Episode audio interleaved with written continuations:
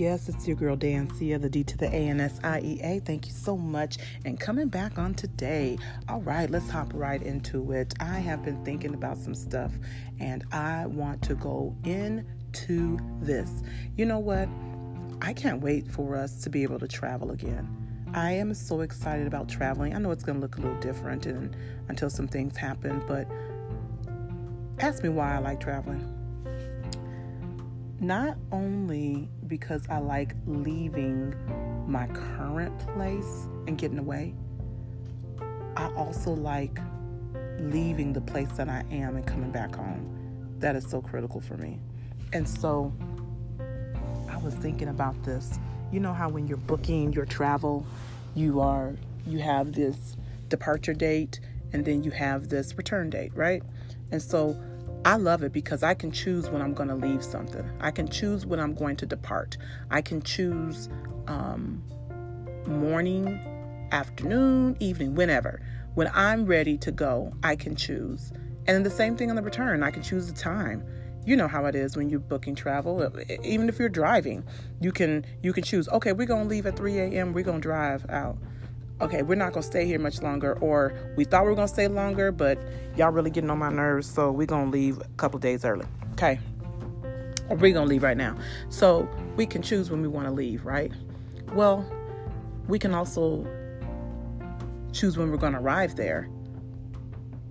Not all the time though, because you have to you may have some delays. You may have some things happening in that travel. So I want to talk about departure, leaving. I want to talk about shifting. We're in, y'all know where we're in. Second Chronicles, the seventh chapter, 14th verse. You've been following, you know where we are. Second Chronicles, the seventh chapter, 14th verse. Here we go. And this part, if you've been navigating with me, you know that this part is critical says, Then if my people who are called by my name will humble themselves and pray and seek my face and turn from their wicked ways, I will hear from heaven and will forgive their sins and restore their land. Y'all should be to the point that you can almost quote this thing. I know. So next time we're gonna sing, we're gonna say it in concert together. So we're at the part of what? That's it. And turn from their wicked ways. That's the part we're at. And so when I was looking at this, looking at this, I said, "Oh my gosh, you mean to tell me all this time I have the opportunity and I have the say in when I'm going to leave something and what I'm going to leave?" What, what's so critical about this and getting the right results is that we have to learn how to leave, when to leave. When I thought about this, I'm like, oh, that's why we have such a problem with change because we don't know how to leave a place or somebody to get to the right results because we get stagnant. It's it's common knowledge. You want, want to know why people stay in bad relationships so long? Because it's what they know and are used to and it's predictable. When you leave a place and go to another, it's not predictable. You don't know what's going to be there. You just know that something may or may not be better but you don't know if it's for you because you've never experienced it. But I've experienced this, I'm gonna stay with this. No, no. And so we get stuck. We get stuck. And that's not what God wants for us. He doesn't want us to get stuck. He wants us to constantly pressing, to constantly press. He wants us constantly pressing, to constantly press. And so when I when you think about this word turn, it's to cause to move around on an axis or about a center rotate. I don't know if you know about basketball, but there's a thing called pivot. And when you pivot, you can get out of uh, harm's way into a spot where you can maybe shoot or either pass the ball so that you can keep the ball safe on, on your team. And so you turn away from the harm. Come on, come on. And then it also is an act of changing or reversing position or posture. So when we think about this, turning is a change.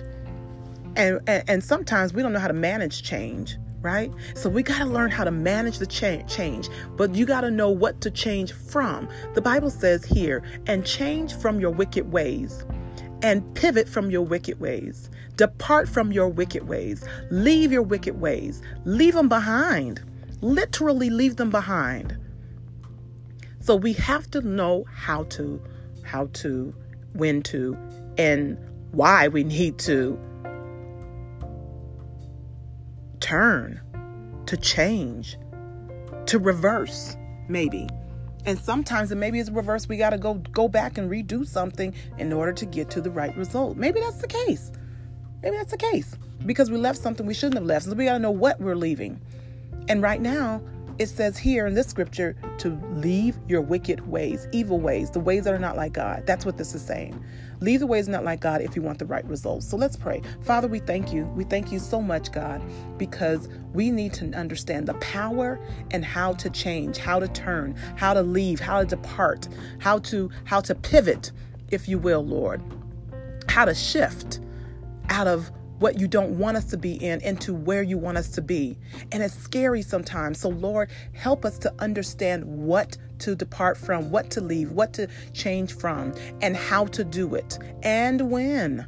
We need your help, Father, and only you can give it to us. So we pray in Jesus' name that you begin to work through us so that we can literally change, literally leave, literally depart from our wicked ways. And you said, if we do all the things that we've been talking about, humble ourselves, pray, and seek your face, and turn from your wicked ways, from our wicked ways, not yours, from our wicked ways. You promised you would hear from heaven and you would forgive our sins and you would heal the land. And so we're asking God that you help us on this part when, where, and what to turn from. In Jesus' name we pray. Amen.